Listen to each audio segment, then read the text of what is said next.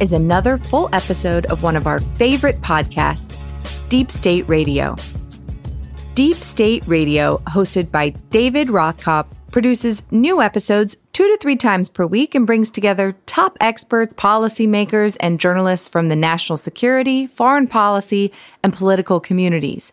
You can subscribe to the podcast on Apple, Spotify, or wherever you get your podcasts.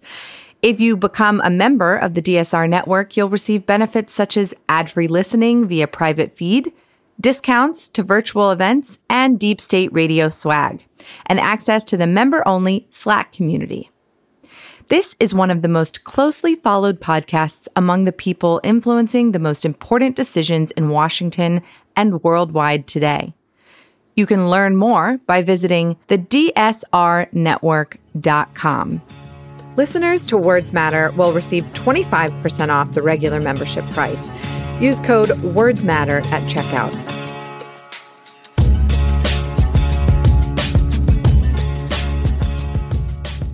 Hello and welcome to our podcast. It is recording time Thursday afternoon in snowy uh, New York City. At least that's where I am. Also in snowy New York City, as every Thursday afternoon, we have uh, Ryan Goodman of NYU Law School and Just Security. How are you doing, Ryan?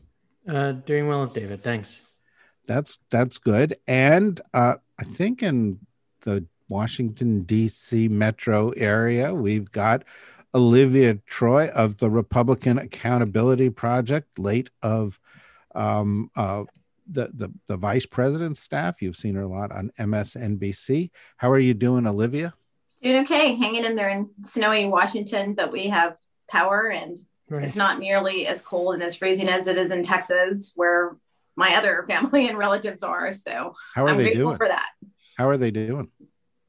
It's been rough. Um, yeah, unfortunately, we had um, some family members that also were suffering from COVID, and they had to come combine ca- households because it was mm. they didn't have any power. So we were doing a whole conference call on COVID protocols and how to isolate different parts of the house. And we'll just see how they get through this. Yeah, it's just a, a, really tough time down there for everyone. I think you're going to have to open up some state chapters of the Republican Accountability Project because. GOP, GOP leadership in Texas has not covered themselves with glory. Yeah, I you know I hope that margarita was worth it.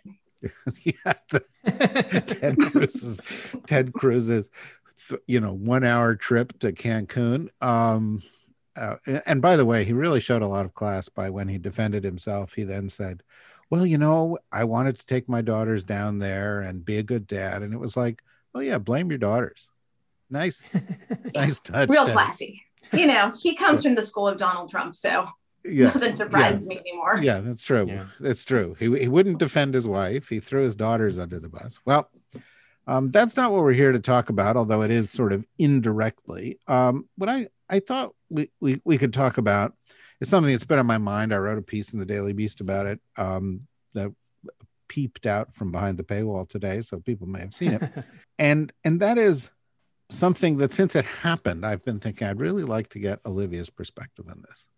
Also yours, Ryan, but start with Olivia's perspective. And that is um, there was this thing happening in the Republican Party. It started to happen a while ago. It happened, you know, there were the first rumblings of it with, I don't know, Miles and his article. And then there was, you know, people, Tillerson would say something or Mattis would say something. And you started to say, well, there are these Republican voices that are going to challenge Trump. They are going to be guided by conscience and we can have a debate and i'm happy to have that debate a little bit later about you know when when everybody's alarm should have gone off you know and they should have started to do this. But but but you know the the, the point is that people started to do it. And then um you know in the wake uh and and and you know by the way mitt romney in the first impeachment cycle you know to, stood up. And then we got into this January 6th situation. And it appeared that the, the, the, the, the, loyalists would be sh- shaken, you know, here was something that was so outrageous that it had never happened in American history. There was an insurrection. Not only was there an insurrection, it was led by the President of the United States. And if you doubted it was led by the President of the United States, they were all carrying Trump flags and wearing Trump hats. That's now some Republicans seem to have missed that, right? But but they were. They were like self-identified. I'm here because of Donald Trump. And you thought there was going to be this thing happening. And in the House, you know, um, 10 Republicans, you know, agreed that this was an impeachable offense. And you thought, well, something, a dam is cracking. McConnell said something. Um, in, the, in the Senate, then seven, only seven voted to convict. And almost immediately, instead of this sort of suggesting to people that the Republican Party was going to perhaps split, you know, perhaps develop some new leaders, perhaps enter a post-Trumpian period. Mm. In rapid succession, Cassidy, Sasse, Toomey, Burr were all censured. They were censured by their state GOPs. The few people that stood up to Donald Trump, in fact, in one of the cases, um, the censure um, was that you know, they were disloyal to Trump. and I think in, in, I think in Burr's case, I just saw one the censure of Orange County, North Carolina today forbids him from ever entering Orange County, North Carolina Republican headquarters ever again, which is undoubtedly going to shatter his life. But but the point is there there there was a moment where there was some leadership and there was some character, there were some people who saw it with clarity. And that does not seem to be the direction that the the party wants to go. And and and i was just wondering as you saw this since you're part of a group that's like we're the republican accountability project we're the people who stood up we need to see some change. How did you feel? Is it as this sort of massive sorry to go on about this but sort of this massive um like immune system, this Trumpian immune system, started, you know, circling in on anybody who showed any character and trying to kill it. Yeah, it was um, disheartening, David. I mean, it was it was also just really fundamentally like just so devastating to watch uh, the behavior of these uh, Republican elected officials and the honestly the cowardice that they exhibited, I would say, in taking a stand for what was right for the country, especially in after such a dark moment. Right. And it's not just for me. I think about this and I think it's not just, you know, it was January 6th, everything that led up to it, uh, all of the behavior and all of the lies. Um, but really, what they did by acquitting him and not taking a stand, and, you know, those that sort of went along and enabled this, um, the enabling and the emboldening of these types of movements that subscribe to Trump, that support him, right? That to me, on another level, too, is so bothersome because for me, I think, you know, I'm looking forward um, towards the future. And I think about the legacy of the fact that he wasn't held accountable for what happened that his supporters who showed up that day, some of them are, you know, will be serving time in jail and they're being prosecuted for it. But here you have a former president of the United States who straight out did this. He played a direct role in it, encouraged it, put his own vice president's life at risk and the leadership of the entire country and Congress at risk, and he gets away with it. And I think that is just what that says uh, you know, down in history and looking forward, I, I, I think it just really specifically puts the GOP in a really dark, negative place, right? I mean, they chose to turn a blind eye to it. Um, I would say out of self interest, out of their own political motivations, um, while the few and far between Republicans who stuck to their principles, did the vote of conscience, and did the right thing for the country overall, putting country over Trump, took a stand at great consequence. And as we watch it kind of play out, and it's you know, I'm not gonna lie, it was it was hard to watch that. I was angry, Um, you know, I've said I, I felt like I was grieving. I had this dark cloud over my head, especially after Saturday for several days, thinking about what this would mean moving forward. And it was just so disappointing to think that these are elected officials who their constituents and residents voted into office. And I kept thinking, like, is this what these people in these districts and states, um, is that really who represents them? Is that who they really want representing them? Like, what does that mean for the future? And I think that actually is what kind of keeps me motivated on the accountability project is really just looking forward and saying we're going to be there to remind the voters so that we don't forget what happened so that we don't forget the behavior of these individuals on that day and the things that led up to this and in the aftermath. So ryan i'd love your reaction to all of this but picking up on the point that olivia was touching upon which is moving forward um, before we came on the podcast we were talking about what what may follow in the wake of this uh, Olivia made reference to the fact that people are going to be prosecuted. Um, there's going to be an effort, presumably, to hold people like Trump accountable. Um, you see this underway in Fulton County in Georgia. You may see it underway in the District of Columbia. You may see it underway from the Department of Justice, elsewhere. But all of that is going to require, at some level some kind of cooperation from some of the people within the Republican Party here. I, I do think of like Mike Pence and some of these people. Do they testify? If there's a commission, do they testify? Do they resist the commission? Do you get penalized in the Republican Party for cooperating with this commission? What do you th- what do you think it all means for all of that, Ryan? So I, I, think it does have to mean something for all of that in the sense that uh, a large part of this will be about loyalty to Trump, and then he's obviously not going to. I think he's going to treat the commission at some point just like he tr- treated the Mueller investigation, so that no matter what people of great stature and nonpartisan credentials make up, let's say, the 10 members of the commission, he'll call them the 10 angry Democrats. Um, and then it will be a loyalty test uh, in different ways in which people interact with the commission or legitimate keep it uh, respected as legitimate and things like that. I think that's a very serious concern. And i've seen this you know in other parts of my work on international criminal law when the you know head person is finally caught they try to delegitimize the forum um, saying that the forum itself has no legitimacy.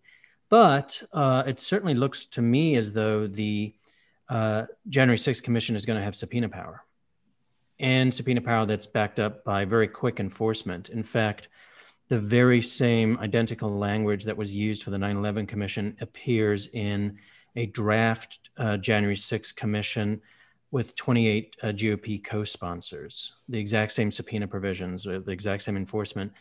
Uh, that was entered in, uh, in, introduced into legislation into the House uh, in January. So I think that's going to have some real teeth. And then it's also going to be backed up by a Justice Department that will, in fact, enforce subpoenas against recalcitrant witnesses. So I think there's some inevitability here and a lot of pressure and the law actually making more of a difference. I think it's all a different factors in the equation. Um, but I think that there's uh, going to be it's going to be quite formidable. And then I suppose there's this other dynamic which I'd you know be curious to then throw it back to Olivia to talk about as well. That I think what we also saw with the impeachment vote is that Mitch McConnell is trying to free the Republican Party of Trump. And, you know, the way I read it is that uh, he actually, based on the votes, has more support than one might otherwise imagine. There were a number of um, other Republican senators who heavily criticized Trump and said that they were voting just on the basis of jurisdiction. Um, Senator Thune is one example of that. Senator Porter is another example of that. Then there are uh, several Republican senators. Portman? Portman, sorry. Um, several Republican senators who voted purely on jurisdiction and made no comment either way on the merits. So they, which might also be something of an opening. And it's 11% of the entire Senate um, of those Republicans who actually said something very supportive of Trump. On their vote. And then it's Lindsey Graham, you know, tweeted this idea out in a certain sense. Lindsey Graham is the one who becomes the spokesperson for the like the acquittal vote, where he's in the 11, he's, he's in the small 11%. Um, so that also for me was something hopeful for the Republican Party in the sense that that is not reflective of where some of the base is. That is not reflective of this um, retributive local GOP organizational politics around censuring people. And there's maybe more um, running room uh, for Mitch McConnell in terms of how we can, when you started to get into the details of how people ended up um, aligning themselves and what exactly they said when they voted. Well, when we do the analysis of this, Olivia, you know, we a lot of us will look at it through a DC lens or a cable TV news lens, right? And you look at Mitch McConnell and you think Mitch McConnell is a sneaky mastermind of the Senate. He's been around forever. He's 78 years old. He knows everybody. He knows how it works. He's canny. And if he's up against Trump, he's going to be a formidable foe. But when you look at the support that the, the these opponents of of Trump, ha- uh, these opponents of of of taking a stand against Trump have the pro Trump crowd, it really is these county chairmen it is these state GOP leaders. And for them, Mitch McConnell it may be a DC insider, a fossil, remote from their lives, part of the problem, not part of the solution. Trump did not hesitate to excoriate McConnell in a in a in in a statement after all of this. And so the question is, I mean, do you think that this idea that Mitch McConnell has of engineering an alternative um, c- can be successful if led from DC, or even as you guys are approaching it. Do you see that there's got to be a different kind of a grassroots movement, and does that have any possibility of of taking root? Yeah, I think it's twofold. I agree with Ryan that there was certainly a push there to uh, by McConnell to really sort of take a stand and try to move away from, uh, you know, the Republican Party of Trump as it stands right now. And so, I think while we live in the bubble, I think that, um, yeah, I think that people are really upset about what's happened. They know that there's a lot of moderate Republicans out there who are furious and upset and don't want any part of of what this Republican Party right now has become. And I think that you're seeing that as, you know, as registrations in other states and everything, you see the drops in registrations for Republicans or leaving the party, they're going independent or they're becoming Democrats or registering as Democrats uh, because this is something that, that is not in line with their philosophy. And they feel like the Republican Party, I mean, it's been said, right? They say the GOP is dead.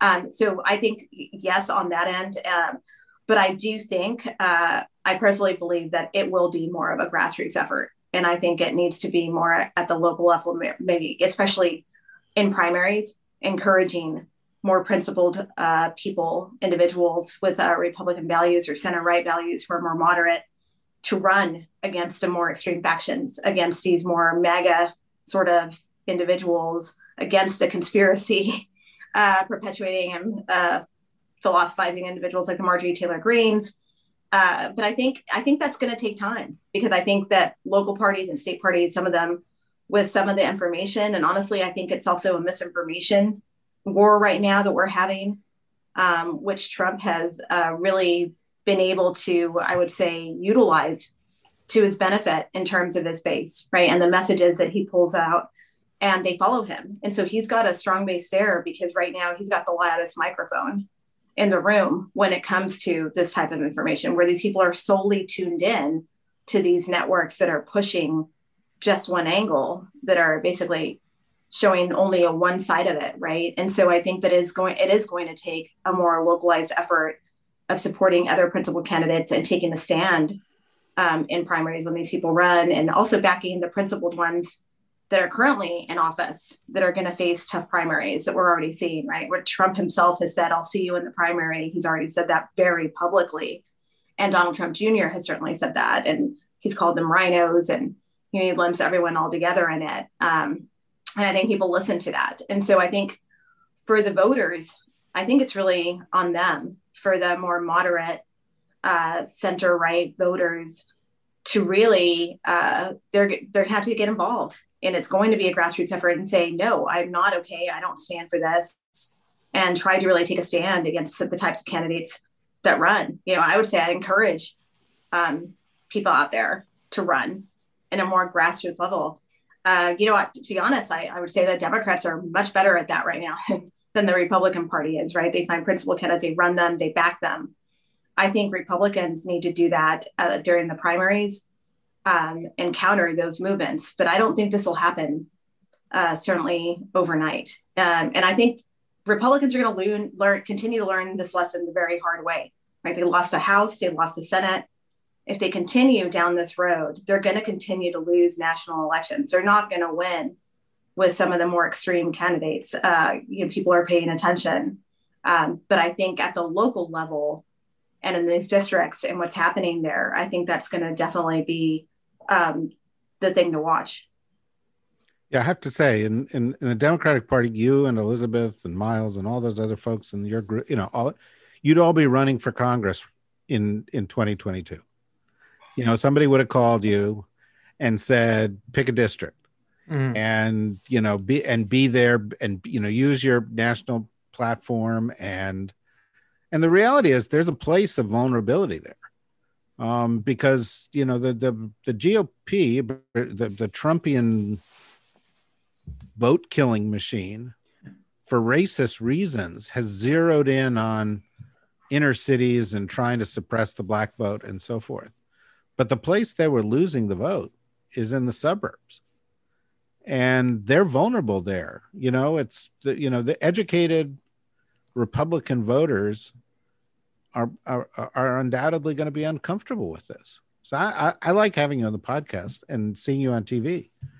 Um, but you know, I'm, so I'm not saying you know quit this and go run for office, but you know maybe, maybe. Right. And I think you know uh, Donald Trump uh, during his reelection uh, presidential campaign, um, they really paid attention to the fact that they were sort of losing the suburbs. And look, that's where you saw the law and order narrative kind of surface. I watched that firsthand um, happen, where they they sort of amplified the chaos and they turned it um, to their they tried to turn it to their favor, right? And they became the party of law and order and the campaign of backing the blue, and they were sort of pitting law enforcement. Um, you know, and backing them. And so they got a lot of report, but a lot of support in those circles. And that's exactly kind of what they did, they were trying to instill fear in these suburban communities is how they were playing it. Um, but I think in the end, after January 6th and everything that's happened, I think they left a lot of people kind of facing a reality check of what's really going on here when they're watching the TV. And it's MAGA hats and Trump supporters storming the Capitol. And Mike Pence, a longtime traditional Republican who's been part of the establishment for so long, uh, and there's calls for his hanging right? I mean, so I think. I no. The, the face, the face of the Trump party, is Marjorie Taylor Greene, and QAnon shaman, and a mob beating a cop to death on the steps of the Capitol. It's not law and order. They can't go there. Now, Ryan, having said that, in one of the weirdest trial twists I've ever seen in my life, um, Trump's lawyers, who, by the way, you know, you're a lawyer. It'd be interesting to get your, you know, opinion on this. Were the worst lawyers I've ever seen in in a, in a public trial. You know, and I was literally going to go. This guy sounds like a Philly personal injury lawyer, and then I clicked on Google, and I was like, "Oh, he is a Philly personal injury lawyer." Um, you know, but but but his lawyer said you know you should you should um you know we have a justice system. This isn't the place to do it. You guys should go and prosecute donald trump. And i was like is he is he really saying his defense is no prosecute him. You know have the doj go after him. And then you know mitch mcconnell said this is not the right forum. Prosecute donald trump. And so you know i mean there there there, there was this kind of bizarre desire to do that is that going to happen? Do you do you, do you actually think the justice system is going to reach out and touch Donald Trump, or is it perhaps going to be this this commission that Nancy Pelosi wants is is going to set up with subpoena power that's going to be the thing that ultimately gets him on this? I think the justice system is breathing down the back of Donald Trump. And I think Mitch McConnell's statement on the floor of the Senate, which I thought was a historic speech, um, bolsters the le- political legitimacy of that so that the ability to say that these um, prosecutors going after Donald Trump are acting illegitimately or in a witch hunt is significantly undermined by the green light, in a certain sense, that Mitch McConnell gave to it, um, rightfully so. So I think if I were Trump's decent lawyers, I would be well, most are, worried. Are there, are there any decent lawyers? Does he have any good lawyers left? Um, he, I think he probably has some. Well, it depends. Uh, he, he has some good lawyers left in his inner circle who are not TV lawyers, and they're not the ones who have to go forward and present publicly um, lies or things like that, and, and put themselves in uh, their own kind of ethical jeopardy by trotting out the big lie. If they were, you know, his initial group of lawyers apparently that's why they quit on him for the impeachment trial but um, at least two cases that I think he's in deep trouble. I think he's in deep trouble in Georgia. The Fulton County District Attorney Fani Willis, who did her first television appearance on the Maddow Show and then has given other media interviews, she seems like a fierce prosecutor who's going to follow the law and she will not waver under either political pressure or other forms of pressure in terms of uh, threats to death threats and things like that. She's she's coming for him and she has a very strong case and there are a number of other people that are potentially implicated in that case of trying to um, uh, solicit uh, election fraud in Georgia, including Lindsey Graham including Lindsey Graham. Well, there's uh, yeah, including Lindsey Graham, and the Washington Post reports that she is in fact investigating. Th- that is part of the investigation is, is Lindsey Graham's call to the Secretary of State in Georgia, including Giuliani, because Georgia law also makes it a crime to make false statements to um, the uh, legislature and other election officials, which he apparent, apparently did. And that means that Trump is even further exposed because she can go after them and then flip them. So I, I just think he's in trouble in Georgia as in, in terms of a criminal prosecution. And then I guess the other one I, where I think he's next in greatest jeopardy is uh, the New York District Attorney's Office with respect to financial crimes.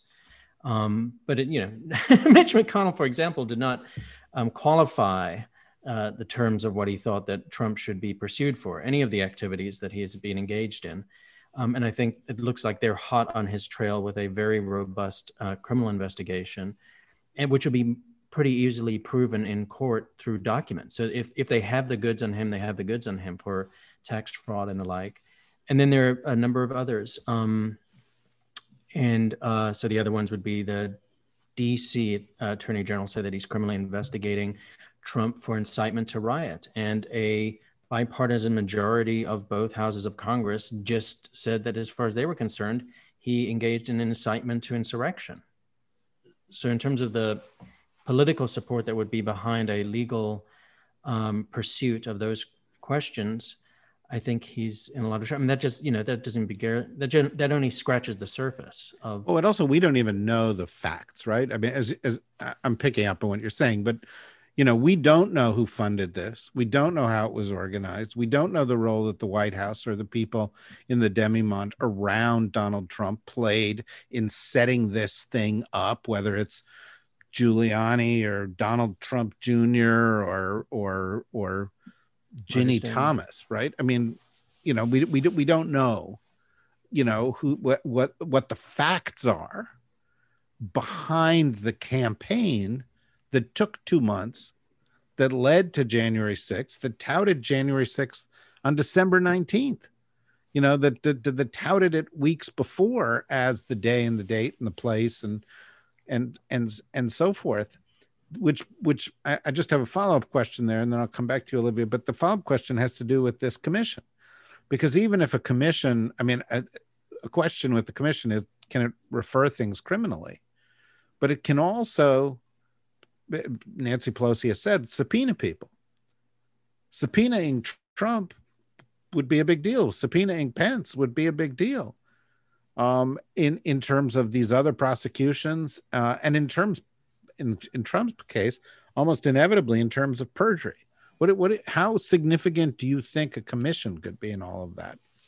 I think it could be highly significant in that they will be able with through the subpoena to get witness testimony, and then indeed people will be in jeopardy of um, making false state either either not honoring the subpoena, and then they'll be in legal jeopardy um, in criminal contempt um, or contempt, and uh, they'll also potentially be in jeopardy of perjury. And I think you know they're going to ask him questions about what he did on January sixth um, in response to the um, ongoing assault on the Capitol and either he's going to admit to what I would actually say is under federal criminal statute aiding and giving aid and comfort to an insurrection, or he's going to lie. so, so, or he could maybe plead the fifth, and let's see how that one goes. Um, so, I do think there are um, there's some serious strength to a commission just by the fact that it has subpoena power. But I just want to say one other point as well, which is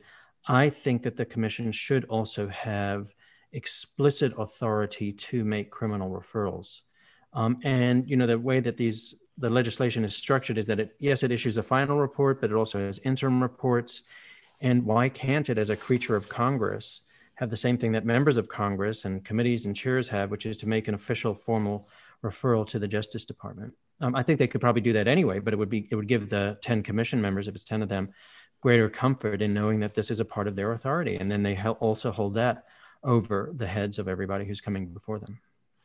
So this brings back to a question, and you know, I, I feel bad for you some of the time, Olivia, because I watch you on TV and you're really good, you're very thoughtful, and and then people go, so what's Mike Pence really thinking right now? They think that you live inside his brain and that you can see exactly what he's doing at all times, but and and I'm not going to quite go there, but but Mike Pence is you know is likely going to go and get subpoenaed in places like this, and and and and the question is, does he go? Does he speak?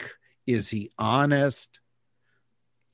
Because Mike Pence kind of has the ability to blow up Donald Trump by nodding his head you know but you know he's he's he's really in this because you know i mean if if he said, "Oh no, I called the president," he knew we were in jeopardy, or I feel the president put me in jeopardy, or you know, and if somebody said, "Why didn't you speak to him for five days after this?"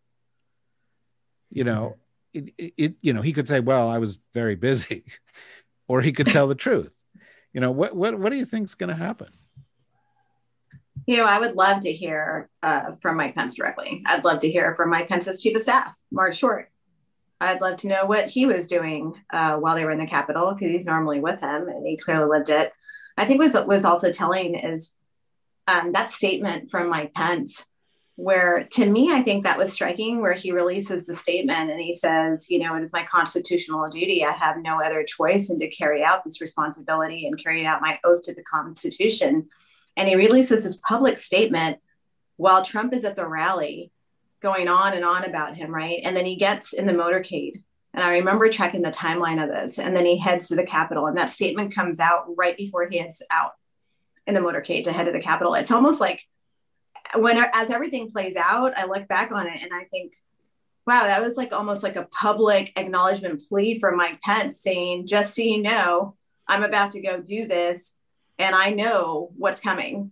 Because there's no way that you don't know that something that you're going to incur the wrath of Donald Trump when you do this simply for just actually doing your job, uh, right? Because he was not going to accept the fact that you were not willing to lie um, and try to overthrow uh, the the election results uh, and pander to him. And I just, you know, I, I since public, I, I, I always hoped and believed that Mike Pence would do the right thing that day, and he did.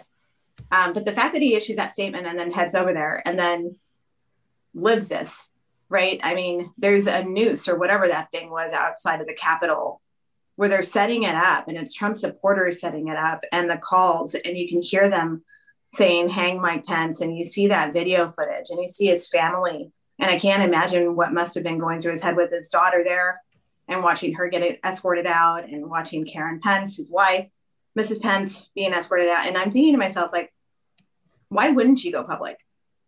I mean, why not just finally um, release yourself, I would say, from the chains that bound you for the past four years because you were such a loyal soldier in this situation and he still turns on you. And I don't know how you're Mike Pence and don't, I mean, you know that eventually it's not a matter of if he's going to turn on you, it's a matter of when. You watched him do it to everyone else around you. You watched him do it repeatedly to people at the White House or people in the cabinet that spoke out against them. And so I think I think he should come forward. I think he should, I think I would hope that he would be honest and tell the truth. There's certainly many witnesses and people that lived it that day. So I think I do believe that the truth will continue to come out. And I think the more information that we learn about what really came out that went down that day, like I think we're gonna, I think we're gonna find out that there were a lot more enablers across the Trump administration who were part of this. I really believe that as the investigation moves forward. And what does he have to lose? Especially, look, if you take the political calculus into it, right? And he's got his eyes set on running for president in 2024 still. I don't know whether that's the case or not. Certainly haven't discussed it with them, uh, but I know that that was something that he aspired to do. And I know his chiefs of staffs were discussing it.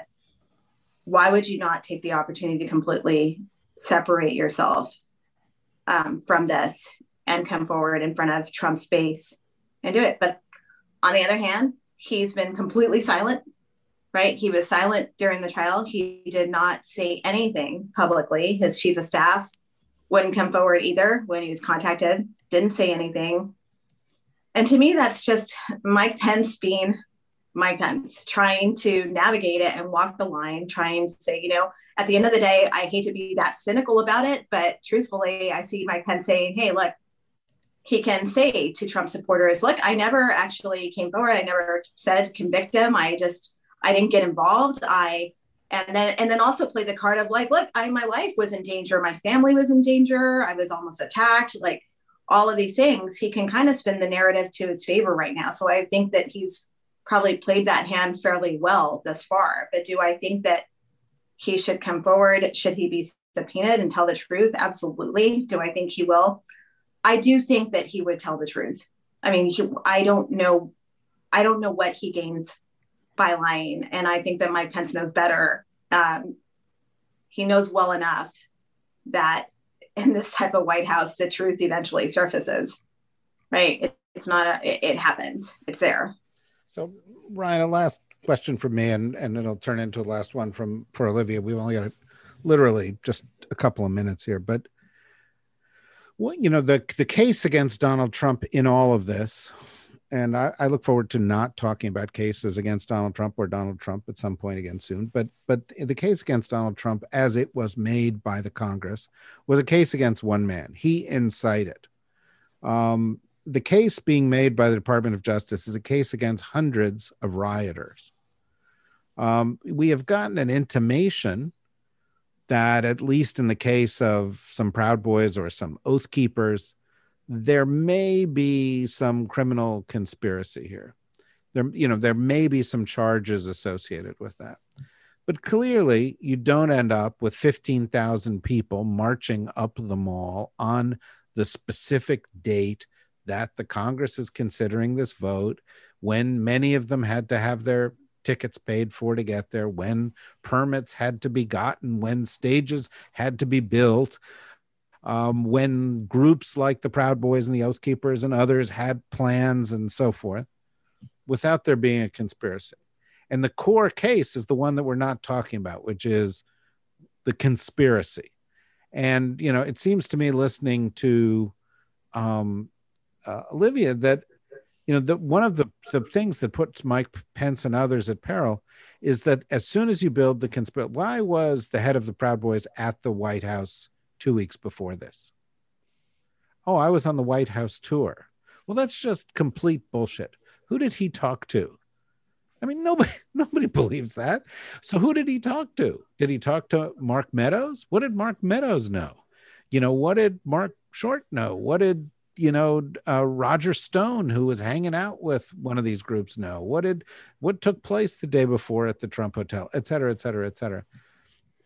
The later Mike Pence waits, the later other waits, until the case is being made that there was a big conspiracy around this, the more at risk they are of being tainted at being in the middle of that kind of a thing.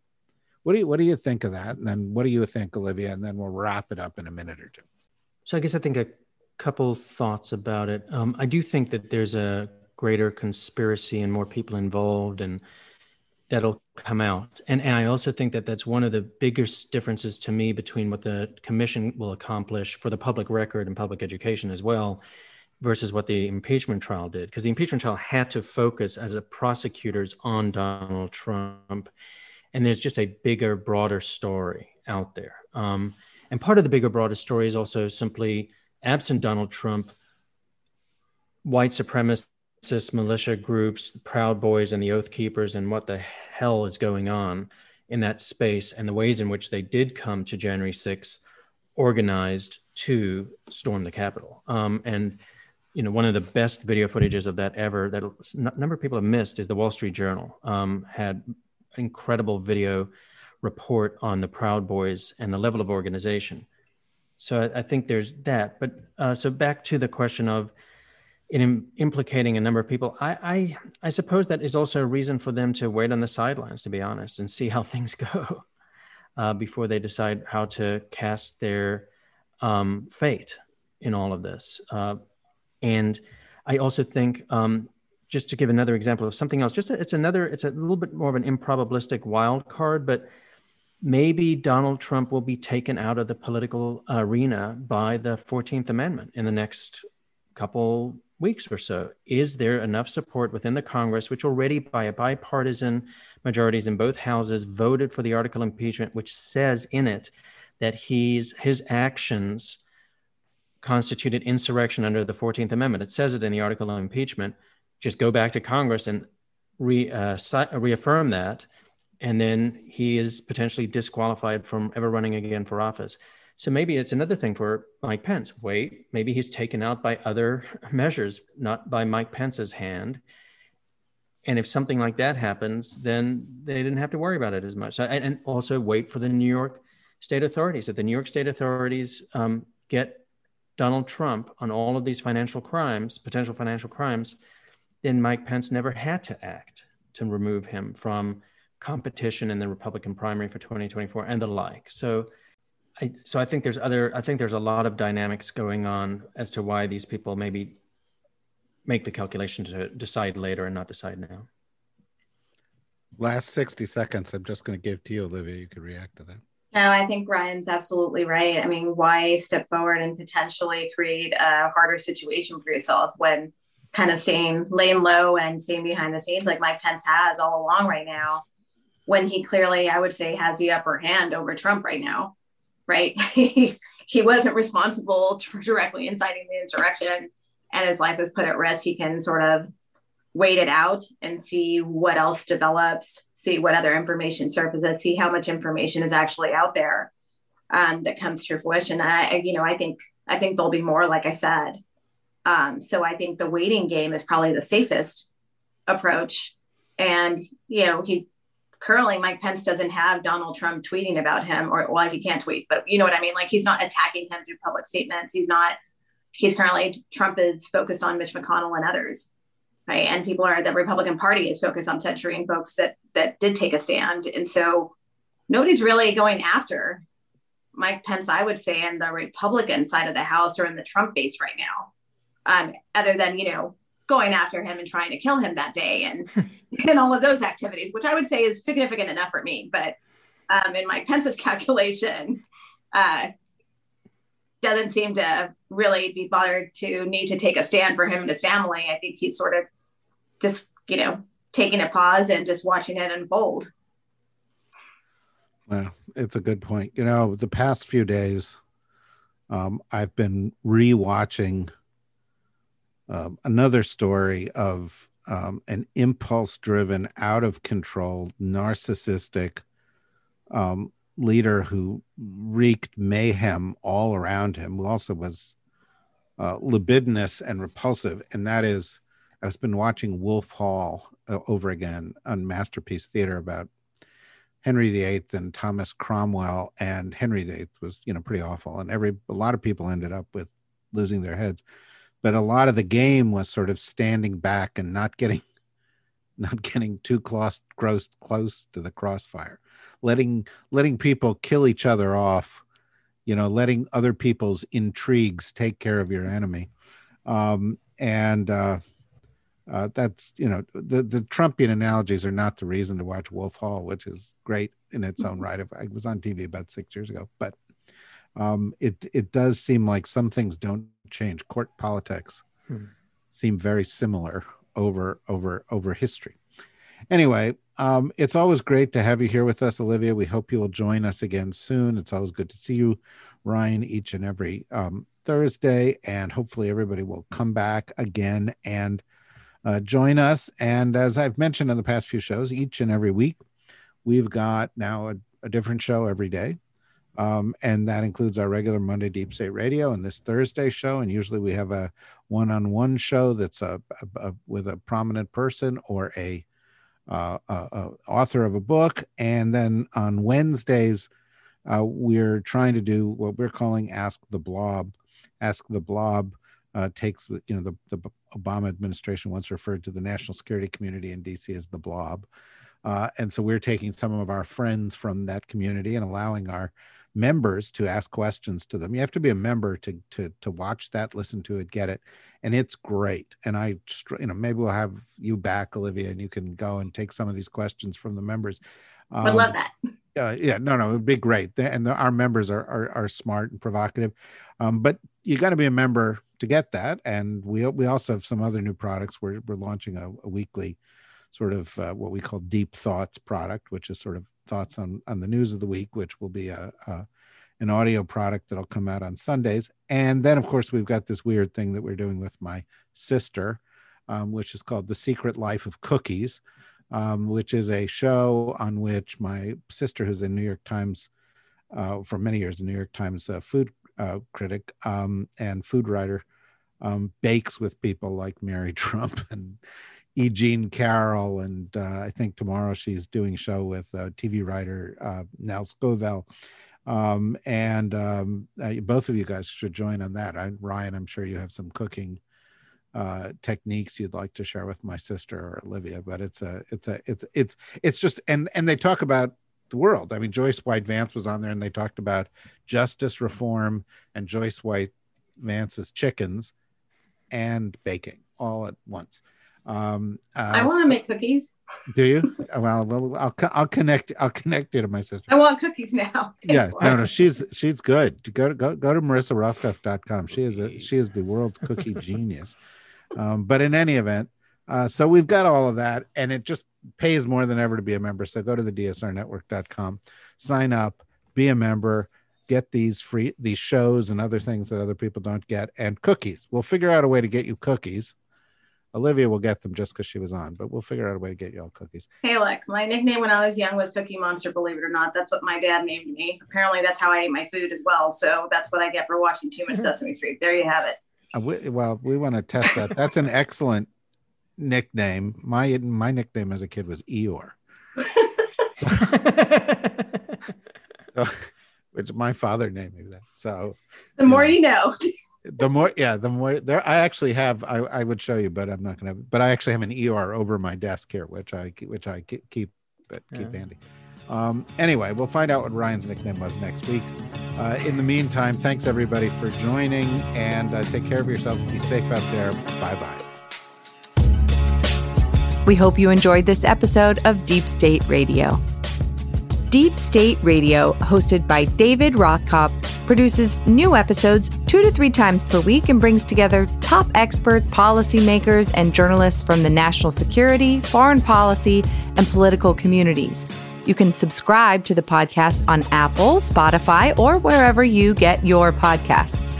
If you become a member of the DSR network, you'll receive benefits such as ad free listening via private feed, discounts to virtual events, and deep state radio swag and access to the member only Slack community. This is one of the most closely followed podcasts among the people influencing the most important decisions in Washington and worldwide today. You can learn more by visiting the DSRnetwork.com. Listeners to Words Matter will receive 25% off the regular membership price. Use code WordsMatter at checkout.